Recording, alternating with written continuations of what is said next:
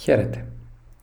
Στο σημερινό podcast επιθυμώ να συζητήσω και να παρουσιάσω ορισμένα πράγματα αναφορικά με την ίσως μεγαλύτερη σύγχρονη μάστιγα της, της εποχής μας, η οποία δεν είναι άλλη από την κατάθλιψη.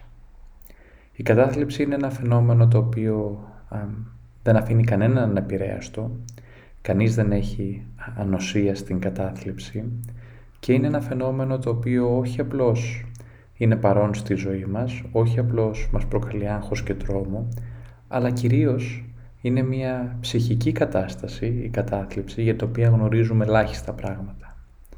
Αυτό το οποίο θα προσπαθήσω λοιπόν να κάνω μέσα από το σημερινό επεισόδιο είναι να πω μερικά πράγματα για το τι είναι η κατάθλιψη, πώς δημιουργείται η κατάθλιψη, να την τοποθετήσω δηλαδή αναπτυξιακά στο, στη ζωή ενός ανθρώπου από την παιδική ηλικία και αργότερα να δούμε πώς διαφοροποιείται η κατάθλιψη από μια συγγενή φαινομενικά τουλάχιστον διεργασία η οποία είναι το πένθος, τι διαφορές έχουν, τι ομοιότητες έχουν γιατί η διαφοροποίηση του πένθους από την κατάθλιψη είναι κομβική σημασίας όχι μόνο για την θεραπεία της τελευταίας αλλά και για να δούμε πότε χρειάζεται κάποιος να ζητήσει πραγματικά βοήθεια. Στο τέλος θα πω μερικά πράγματα για το πώς εργαζόμαστε με έναν άνθρωπο ο οποίος έχει κατάθλιψη και το πώς και αν φυσικά θεραπεύεται η κατάθλιψη περιορίζοντας τα τελευταία φυσικά α, στη σκοπιά της δικής μου αρμοδιότητας, δηλαδή μέσα από την ψυχοθεραπευτική εργασία. Πριν όμως προχωρήσω στο τι είναι η κατάθλιψη και πώς αναπτύσσεται η κατάθλιψη, είναι βοηθητικό να δούμε το μέγεθος του προβλήματος. Πόσους λοιπόν ανθρώπους επηρεάζει η κατάθλιψη και αυτό που γνωρίζουμε σήμερα μέσα από στοιχεία του Παγκόσμιου Οργανισμού Υγείας είναι ότι η κατάθλιψη υπολογίζεται ότι επηρεάζει περίπου το 5% των ενηλίκων αυτή τη στιγμή.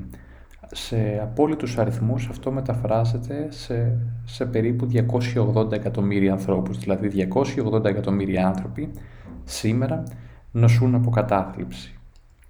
Ξέρουμε ότι περισσότερες γυναίκες επηρεάζονται από την κατάθλιψη από ότι άντρες και το πρόβλημα εδώ με την κατάθλιψη είναι το βασικό βασικά πρόβλημα είναι ότι η κατάθλιψη συνδέεται με τάσεις αυτοκτονίας και κυρίως με, με αυτοκτονικές πράξεις.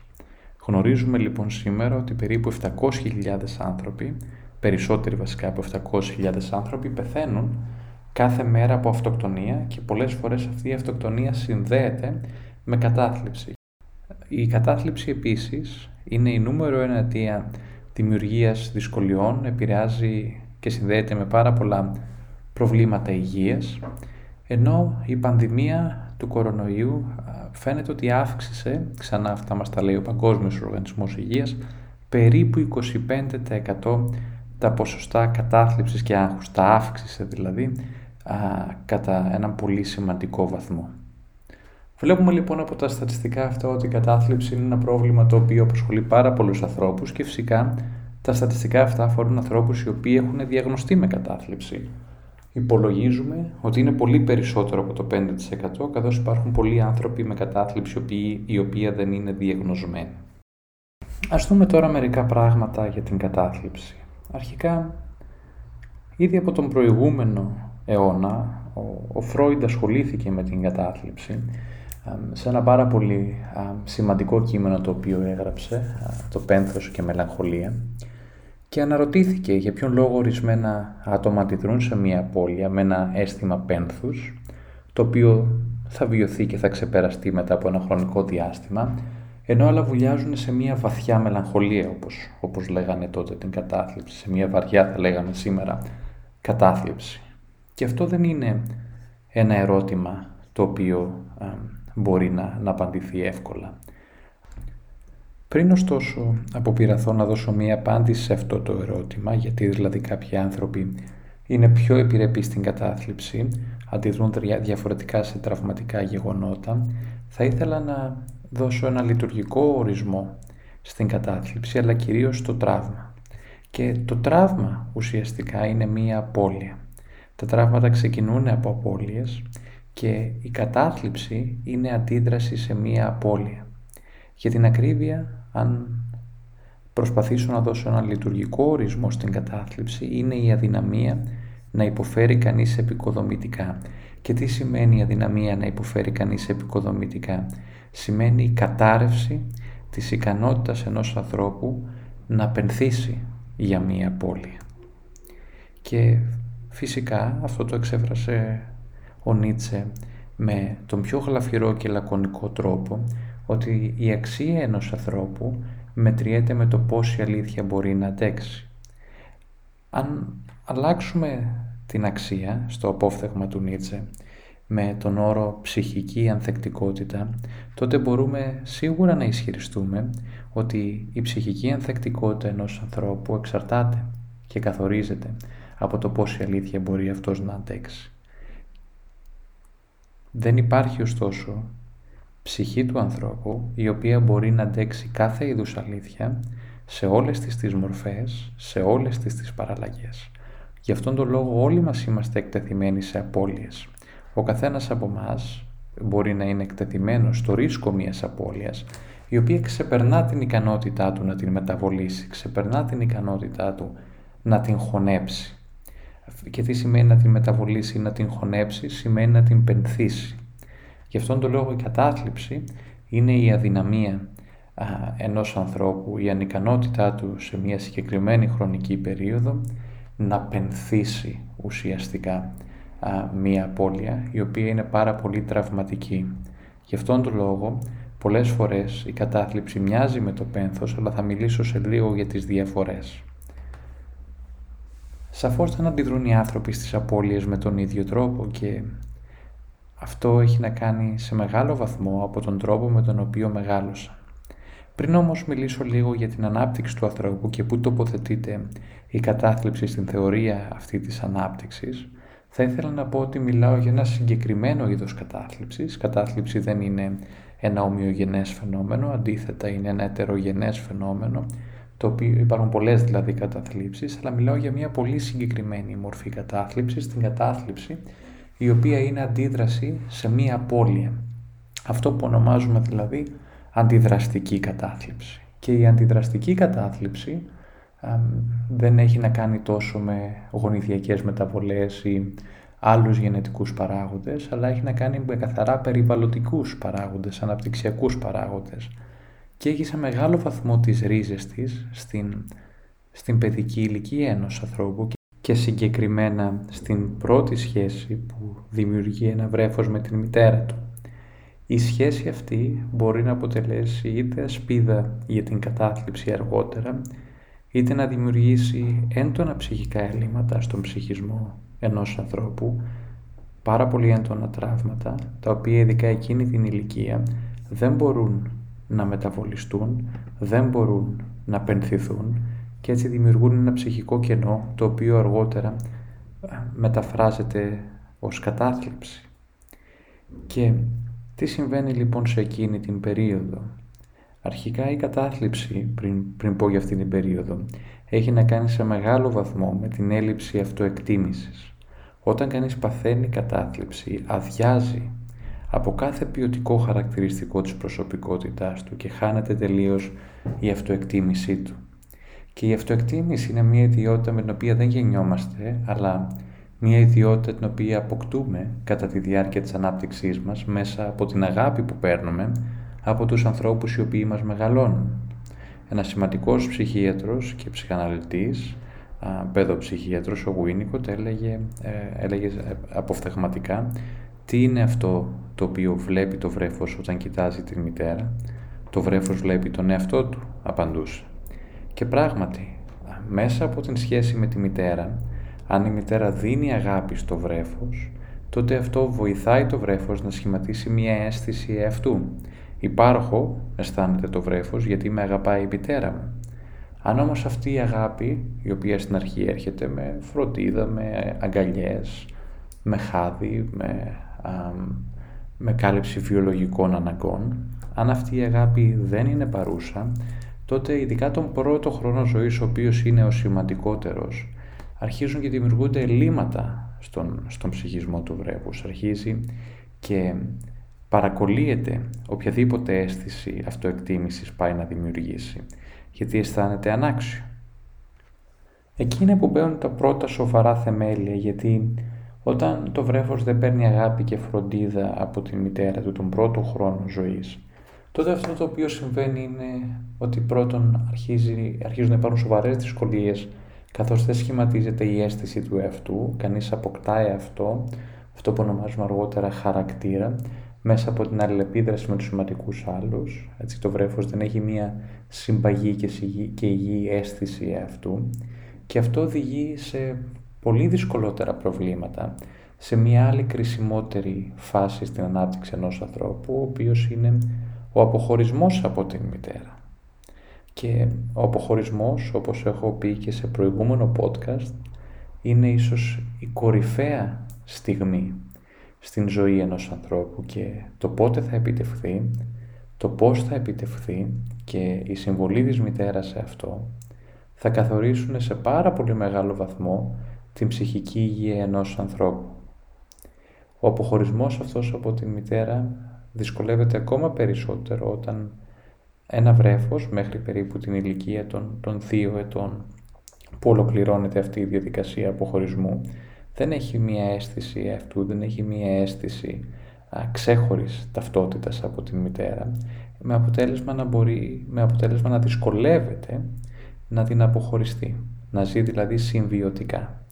Και αυτό είναι το πρώτο μεγάλο τραύμα το οποίο ευθύνεται αργότερα για την κατάθλιψη, γιατί ο αποχωρισμός από την μητέρα δεν μπορεί να πενθηθεί, δεν αφήνεται πίσω έτσι ώστε το βρέφος να στρέψει το ενδιαφέρον του προς ένα άλλο αντικείμενο και αργότερα στην ζωή του να επιλέξει κάποιον σύντροφο ή κάποια σύντροφο ο οποίος να έχει τα ίδια χαρακτηριστικά με την μητέρα αυτό που ονομάζουμε ανακλητική επιλογή συντρόφου, αλλά αντίθετα αισθάνεται ελληματικός ο άνθρωπος, ο οποίος δεν μπόρεσε να αποχωριστεί την μητέρα, αισθάνεται α, μισός και δεν μπορεί να υπάρξει μόνος του, δεν έχει δηλαδή την ικανότητα να μείνει μόνος. Και οι άνθρωποι αυτοί α, συνήθως τείνουν να κάνουν συμβιωτικές σχέσεις, όχι μόνο όσον αφορά τις ανθρώπινες σχέσεις, αλλά τείνουν να εξαρτώνται πάρα πολύ.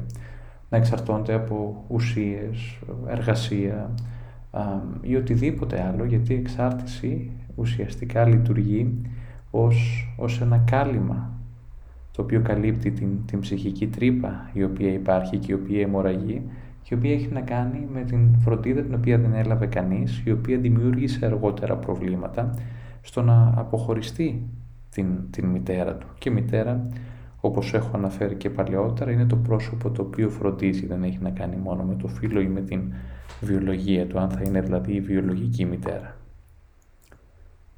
Αν λοιπόν υπάρξουν και προβλήματα εκεί στην διαδικασία του αποχωρισμού, η διαδικασία αποχωρισμού ατομικοποίησης όπως λέγεται, η οποία είναι πολύ σημαντική γιατί ο αποχωρισμός είναι κορυφαία, όπως είπα, πράξη, διότι μέσα από αυτήν γεννιέται ο ψυχολογικός εαυτός. Ο αποχωρισμός από την μητέρα είναι μια ψυχική αναγκαιότητα και είναι ένα πολύ μεγάλο τραύμα από το οποίο περνάνε όλοι οι άνθρωποι ανεξαιρέτως.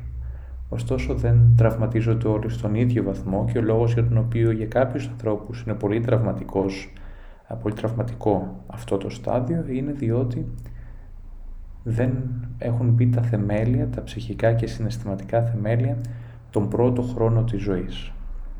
Έτσι αν το βρέφος δεν έχει πάρει αυτά τα οποία χρειάζεται να πάρει, γι' αυτό λέμε στον πρώτο χρόνο ζωής πρέπει κανείς να παίρνει όσο το δυνατόν περισσότερα πράγματα, αργότερα θέλει να τα ζητάει και να τα παίρνει από έναν άλλον άνθρωπο με μία μορφή όμως συμβίωσης, με μία αιμομυκτική μορφή. Και όπως είπα δεν είναι ανάγκη να είναι απαραίτητα ένας άνθρωπος, αλλά μπορεί να είναι εργασία. Γι' αυτό πάρα πολλοί άνθρωποι αναπτύσσουν κατάθλιψη επειδή για παράδειγμα χάσανε την δουλειά τους. Και φυσικά δεν ευθύνεται η απώλεια της εργασίας, αλλά ευθύνεται αυτό που ξύπνησε μέσα τους από την απώλεια της εργασίας που ήταν η απώλεια μιας κατάστασης, μιας συνθήκης, ενός αντικειμένου η οποία τροφοδοτούσε την ύπαρξή τους και εφόσον έφυγε αυτό, άρα έφυγε και η αίσθηση του εαυτού τους. Έτσι λοιπόν ένας άνθρωπος ο οποίος δυσκολεύτηκε να οικοδομήσει μια υγιή αίσθηση αυτού με αυτοεκτίμηση και ασφάλεια γιατί απότοκος του, του σταδίου αυτού του αποχωρισμού της ατομικοποίησης είναι αυτό που ονομάζουμε στην ψυχανάλυση μονιμότητα αντικειμένου. Και τι είναι η μονιμότητα αντικειμένου; Είναι ότι μετά από αυτή την ψυχική διαδικασία του αποχωρισμού ένας άνθρωπος μπορεί να κλείνει κάπου μέσα του την μητέρα του, δηλαδή να έχει μια αίσθηση ασφάλειας γιατί εσωτερικεύει, βάζει μέσα στον ψυχισμό του, ενδοβάλλει όπως λέμε την μητέρα του, αυτό δημιουργεί μια αίσθηση ασφάλειας και έτσι μπορεί να πορεύεται στη ζωή με, με κάποια αυξημένη αντοχή στη ματέωση, να μεταβολίζει δηλαδή αυτές τις δυσκολίες, να επιβιώνει από τις δυσκολίες της ζωής, γιατί η ζωή είναι πάρα πολύ δύσκολη, η ζωή είναι εξαιρετικά επώδυνη, χωρίς όμως να καταραίει. Αν υπάρχει πρόβλημα σε αυτά τα δύο αναπτυξιακά στάδια, δηλαδή στον πρώτο χρόνο ζωής και αργότερα στην διαδικασία του αποχωρισμού, τότε ένας άνθρωπος παρουσιάζει χαμηλή ανοχή στη ματέωση, έχει σοβαρά ψυχικά ελλείμματα και δεν μπορεί να μεταβολήσει εύκολα απώλειες στην ζωή, γιατί η απώλεια δεν έχει να κάνει με την απώλεια του άλλου ή μιας α, συνθήκης ή ενός αντικειμένου, αλλά έχει να κάνει με την απώλεια του εαυτού. Από αυτά λοιπόν, τα οποία προσπάθησα να παρουσιάσω όσο το δυνατόν περισσότερο σύντομα και λακωνικά, καθίσταται σαφές ότι αν, αν κάποιος δεν έχει λάβει την αίσθηση ότι ήταν ασφαλής, αν ένα παιδί δεν έχει λάβει την αίσθηση ότι ήταν καλό και αγαπημένο, χάνει την αυτοεκτίμησή του σε πολύ νωρίς στην ζωή, γιατί η αυτοεκτίμηση φτιάχνεται μέσα στα πρώτα χρόνια και η αυτοεκτίμηση έχει να κάνει με την αγάπη της μητέρας. Αν πάρει κάποιος αγάπη, αισθάνεται ότι αξίζει. Αν δεν πάρει αγάπη, θεωρεί ότι είναι ανάξιος. Όποιος δεν πάρει λοιπόν αυτή την αγάπη, αργότερα δεν μπορεί να στελεστεί η διαδικασία του αποχωρισμού και είναι προδιατεθειμένος για κατάθλιψη. Πώς εκφράζεται όμως αυτή η κατάθλιψη και, και πώς διαφοροποιείται από το πένθος; Αρχικά, οι δύο αυτές ψυχικές διεργασίες, οι οποίες φαινομενικά είναι ίδιες, και λέω φαινομενικά γιατί έχουν κάποια κοινά συμπτώματα. Και ποια είναι τα κοινά συμπτώματα; Το πρώτο είναι ο ψυχικός πόνος, το, το ψυχικό άλογος. Τόσο στο πένθος όσο και στην κατάθλιψη, το άτομο βιώνει ένα, έναν έντονο πόνο. Η διαφορά όμως είναι ότι στο πένθος γνωρίζει κανείς τον λόγο για τον οποίο πονάει. Γιατί έχασε ε, την αγάπη του, έχασε την πατρίδα του, έχασε κάτι πάρα πολύ σημαντικό για τον ίδιο και ο πόνος λοιπόν στο πένθος είναι, είναι συγκεκριμένος. Μπορεί να ξέρει κανείς γιατί πονάει. Στην κατάθλιψη βιώνει κανείς έναν εξίσου ανίποτο πόνο, χωρίς όμως να μπορεί να προσδιορίσει την αιτία του πόνου αυτού. Γιατί πένθος είναι η αντίδραση σε μία απώλεια η οποία συντελείται στην εξωτερική πραγματικότητα, ενώ κατάθλιψη είναι η αντίδραση σε μία απώλεια η οποία συντελέστηκε πολύ νωρίς στη ζωή ενός ανθρώπου και η οποία ενεργοποιήθηκε, είναι εσωτερική και η οποία ενεργοποιήθηκε ενδεχομένως από κάποια εξωτερική απώλεια. Όταν για παράδειγμα κανείς χάσει έναν σύντροφο και πέσει σε βαριά κατάθλιψη, δεν ευθύνεται η απώλεια του συντρόφου για την κατάθλιψη, αλλά αυτό που ανακοίνησε μέσα στον άνθρωπο αυτόν. Γιατί όταν κανείς χάνει έναν σύντροφο, ειδικά όπως είπαμε κάποιος ο οποίος δεν έχει ε, καταφέρει να αποχωριστεί από την μητέρα και έτσι ζούσε προσκολητικά και με τον εκάστοτε σύντροφο ή με την εκάστοτε σύντροφο, τότε όταν φεύγει ο άνθρωπος αυτός, αισθάνεται, αισθάνεται ότι χάνει τον εαυτό του, αισθάνεται ότι χάνει την ταυτότητά του. Δεν χάνει έναν σύντροφο, αλλά χάνει, όπως το τοποθέτησε πολύ όμορφο ο Φρόιντ, το εγώ του, δηλαδή τον εαυτό του. Γι' αυτό αυτό που είπε ο Φρόιντ είναι ότι στην κατάθλιψη δεν είναι ο κόσμος ο οποίος γίνεται φτωχότερος όπως το πένθος, αλλά ο ίδιος ο εαυτός. Η διαφορά λοιπόν είναι ότι στην κατάθλιψη χάνει κανείς τον εαυτό του, διαλύεται η αυτοεκτίμησή του, ενώ στο πένθος χάνει κανείς κάτι το οποίο αγαπούσε και το οποίο βρισκόταν στην εξωτερική πραγματικότητα. Ένα άλλο κοινό σημείο του πένθους και της κατάθλιψης είναι η μείωση της λειτουργικότητας και αυτή η μείωση της λειτουργικότητας μπορεί να φτάσει μέχρι την, την παράλυση. Αυτό συμβαίνει και στο πένθος και στην κατάθλιψη. Για παράδειγμα, όταν χάνει κανείς ένα αγαπημένο πρόσωπο, είτε γιατί έχει πεθάνει, είτε γιατί έχει φύγει από την ζωή του, τότε χρειάζεται να γίνει μια εσωτερική διαργασία, να γίνει μια επεξεργασία δηλαδή του πόνου, ο οποίος προήλθε από την απώλεια και είναι κατανοητό για ένα κάποιο χρονικό διάστημα να μειωθεί η λειτουργικότητα κάποιου, να μην ανταποκριθεί στις απαιτήσεις της ζωής, δηλαδή με τον τρόπο που συνήθισε να ανταποκρινόταν.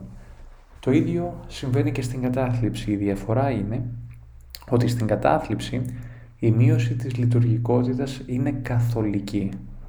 Δηλαδή έχουμε έναν άνθρωπο ο οποίος έχει παραιτηθεί από τη ζωή, μετακινείται δηλαδή συμβολικά μιλώντας και όχι απαραίτητα μόνο συμβολικά γιατί η αυτοκτονία είναι στενά συνδεδεμένη με την κατάθλιψη. Μετακινείται δηλαδή προς τον θάνατο και εγκαταλείπει την ζωή. Ένα άλλο κομμάτι έχει να κάνει με την αναστολή, φυσικά και την πλήρη απουσία ενδιαφέροντος για πράγματα τα οποία απασχολούσαν και ενδιέφεραν το άτομο πριν νοσήσει.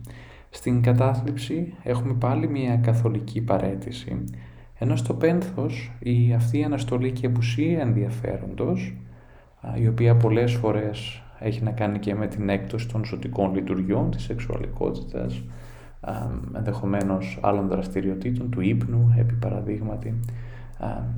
Η διαφορά είναι στο πένθος, οι δραστηριότητες αυτές μειώνονται μόνο για ένα συγκεκριμένο χρονικό διάστημα και μετά σταδιακά επανέλθονται. Στην κατάθλιψη όμως η μείωση αυτή είναι ανεξέλεγκτη, το άτομο δεν μπορεί να, να κατανοήσει γιατί συμβαίνει και δεν επανέρχεται χωρίς βοήθεια.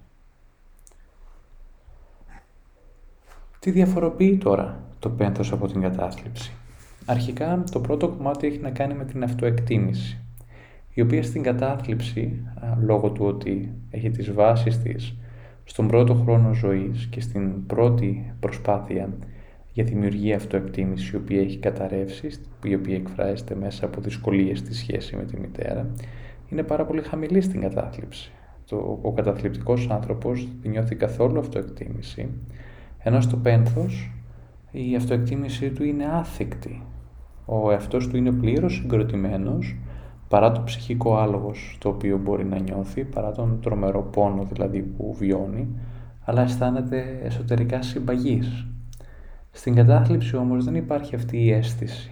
Το άτομο αισθάνεται ότι έχει χάσει κάθε είδους αυτοεκτίμηση και φυσικά ο σημαντικότερος ίσως διαγνωστικός παράγοντας για να, για να αξιολογήσουμε την διαφορά της κατάθλιψης με το πένθος είναι το αφήγημα του χρόνου, δηλαδή ότι η κατάθλιψη ουσιαστικά κρατάει για πολύ μεγάλο χρονικό διάστημα σε άλλους ανθρώπους για μία ζωή, ειδικά όταν, όταν κρύβεται, ενώ το πένθος κρατάει για ένα συγκεκριμένο χρονικό διάστημα, κάνει τον κύκλο του και περνάει.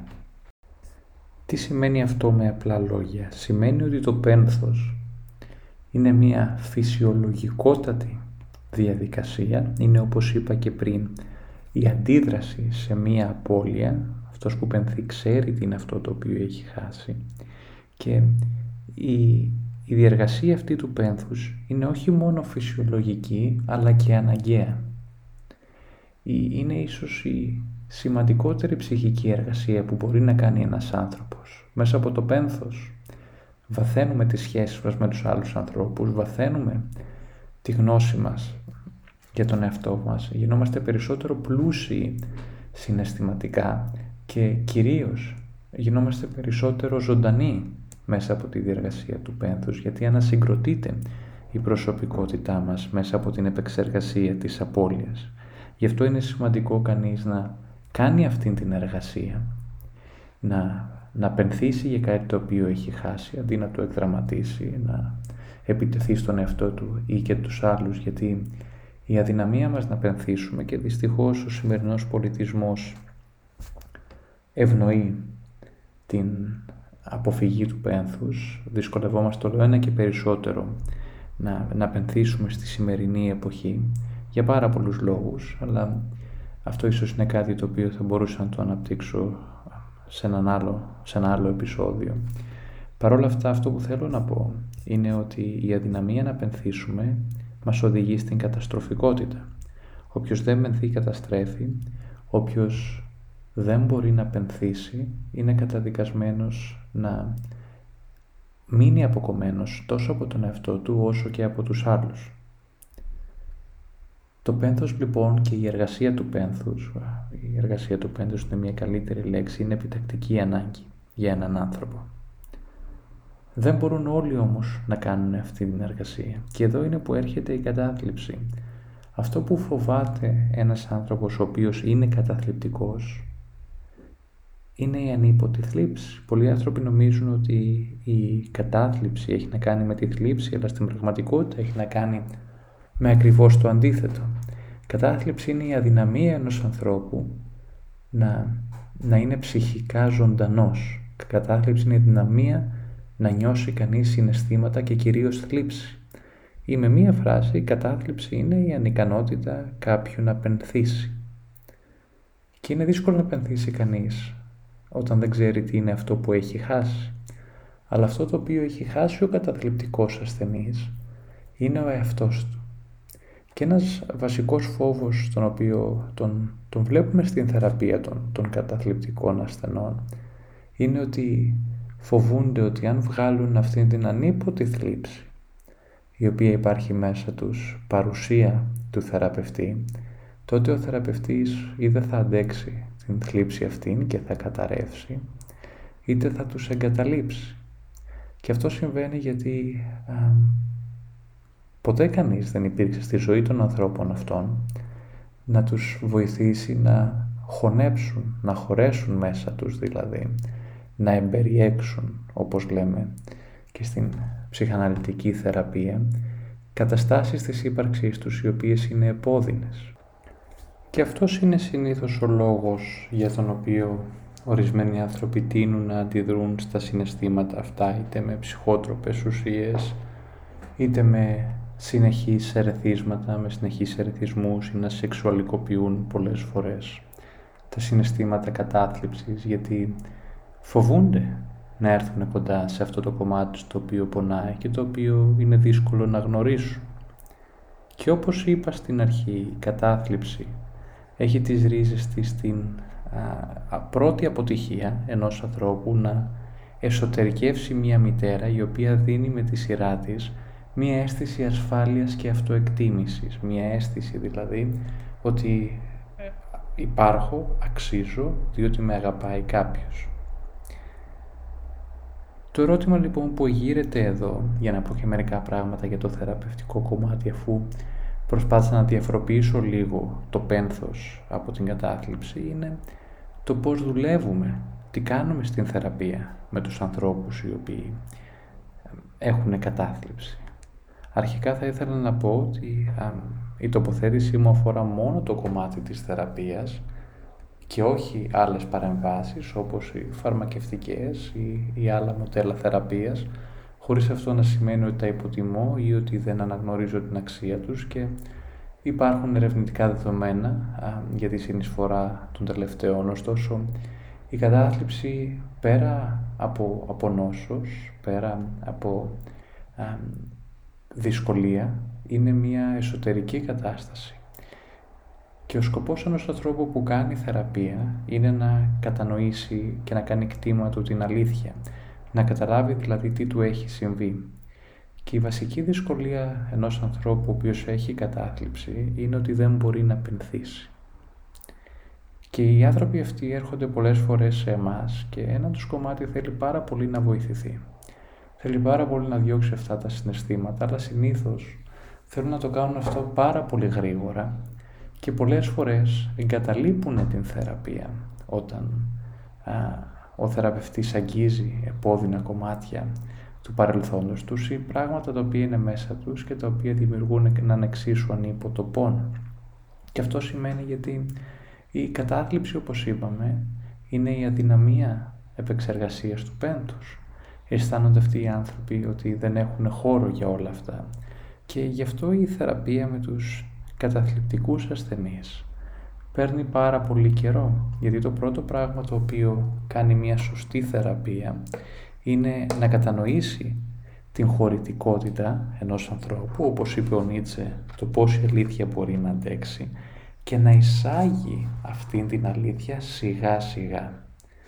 Γι' αυτό δυστυχώς συμβαίνει πολλές φορές θεραπευτές οι οποίοι δεν είναι κατάλληλα εκπαιδευμένοι να εισάγουν μία αλήθεια σε ασθενείς οι οποίοι δεν μπορούν να τη μεταβολήσουν με αποτέλεσμα η αλήθεια αυτή να δημιουργεί ακόμα και ψυχοτικά επεισόδια. Γιατί ο ασθενής δεν μπορεί να μεταβολήσει την αλήθεια αυτή και δεν είναι έτοιμος να μεταβολήσει την αλήθεια αυτή. Διότι η βασική δυσκολία των, των ανθρώπων αυτών είναι ότι δεν υπάρχει ασφάλεια μέσα τους. Φοβούνται ότι εάν ανοίξουν αυτήν την πόρτα και ξεχυθεί έξω η πολύ βαθιά θλίψη, η πολύ βαθιά κατάθλιψη που έχουν μέσα τους, τότε δεν θα μπορέσει να την αντέξει ούτε ο θεραπευτής. Και ε, είχα μια θεραπευόμενη η οποία μου έλεγε ότι εάν αφήσω τον εαυτό μου ελεύθερο, τότε κανείς από τους δυο μας δεν θα επιβιώσει από αυτή τη θλίψη. Και πράγματι, αυτή είναι η τραγωδία ενός ανθρώπου η οποία βιώνει βαριά κατάθλιψη, ότι αισθάνεται πλήρως αβοήθητος και ότι αισθάνεται ότι επειδή ο ίδιος δεν μπορεί να σηκώσει και να, το βάρος αυτής της κατάθλιψης, δεν μπορεί να τη μεταβολήσει. Αν την αφήσει να βγει έξω, αν φέρει δηλαδή και τον θεραπευτή μέσα σε αυτή την ψυχική πραγματικότητα, τότε και οι δύο τους θα καταρρεύσουν. Και φυσικά αυτό τον κάνει ακόμα περισσότερο αβοήθητο. Αλλά η ουσιαστική συμβολή της ψυχοθεραπείας στην, στην θεραπεία της κατάθλιψης έχει να κάνει με την ενίσχυση του εαυτού και κυρίως με την προετοιμασία του ανθρώπου να πενθήσει. Αφού λοιπόν έχουμε δημιουργήσει χώρο σε έναν άνθρωπο και αυτό μπορεί να πάρει αρκετό καιρό. Μπορεί δηλαδή να, να πάρει από, από μήνες έως και κάποια χρόνια, εξαρτάται πόσο βαριά κατάθλιψη έχει κάποιος. Αυτό είναι μια μακρά διαδικασία και άλλοτε οι αλλαγές γίνονται γρηγορότερα, άλλοτε γίνονται πιο αργά. Αυτό είναι κάτι που δεν μπορεί να το προβλέψει κανείς με ακρίβεια, αλλά αφού δημιουργηθεί χώρος, αυτός ο χώρος λειτουργεί ως προετοιμασία του ανθρώπου να πενθήσει. Προετοιμάζεται δηλαδή ο, ο καταθλιπτικός ασθενής να πενθήσει την απώλεια την οποία βίωσε πάρα πολύ νωρίς στη ζωή του και η οποία είναι υπεύθυνη για την κατάθλιψη που νιώθει στην ενήλικη ζωή.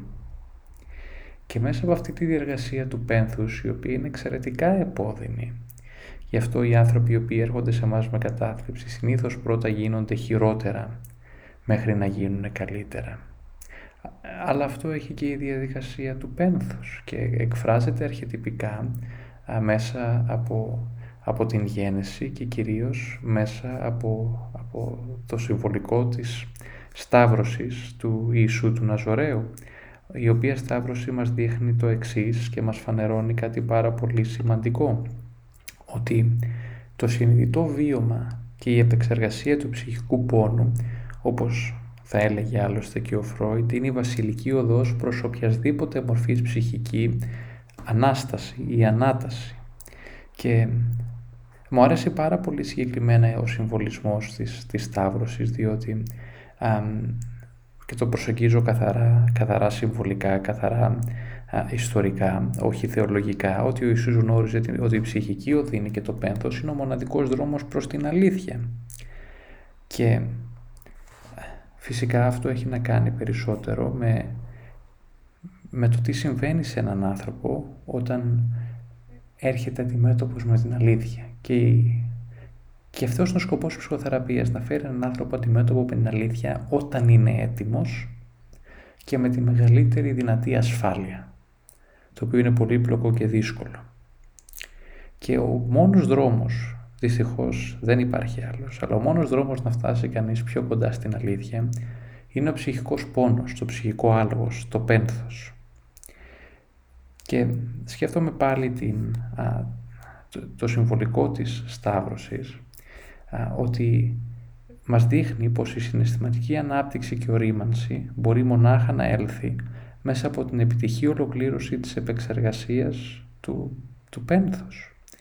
Και όταν ολοκληρωθεί αυτή η διεργασία μέσα από την, από την θεραπεία, το άτομο νιώθει πιο γεμάτο, νιώθει ότι έχει μια πιο ισχυρή αίσθηση αυτού γιατί όταν κάποιος δεν έχει καταφέρει για πολλούς και διάφορους λόγους να κλείσει μέσα του με ασφάλεια μία μητέρα, να εσωτερικεύσει μία μητέρα, αυτό που γίνεται στη θεραπεία είναι ότι εσωτερικεύει μία διαφορετική σχέση, εσωτερικεύει τη σχέση με τον θεραπευτή η οποία αποτελεί πρότυπο ασφάλειας. Και αυτή η σχέση α, λειτουργεί ως αντίδοτος στον πόνο και βοηθάει έναν άνθρωπο να υποφέρει υποκοδομητικά, να απενθήσει δηλαδή.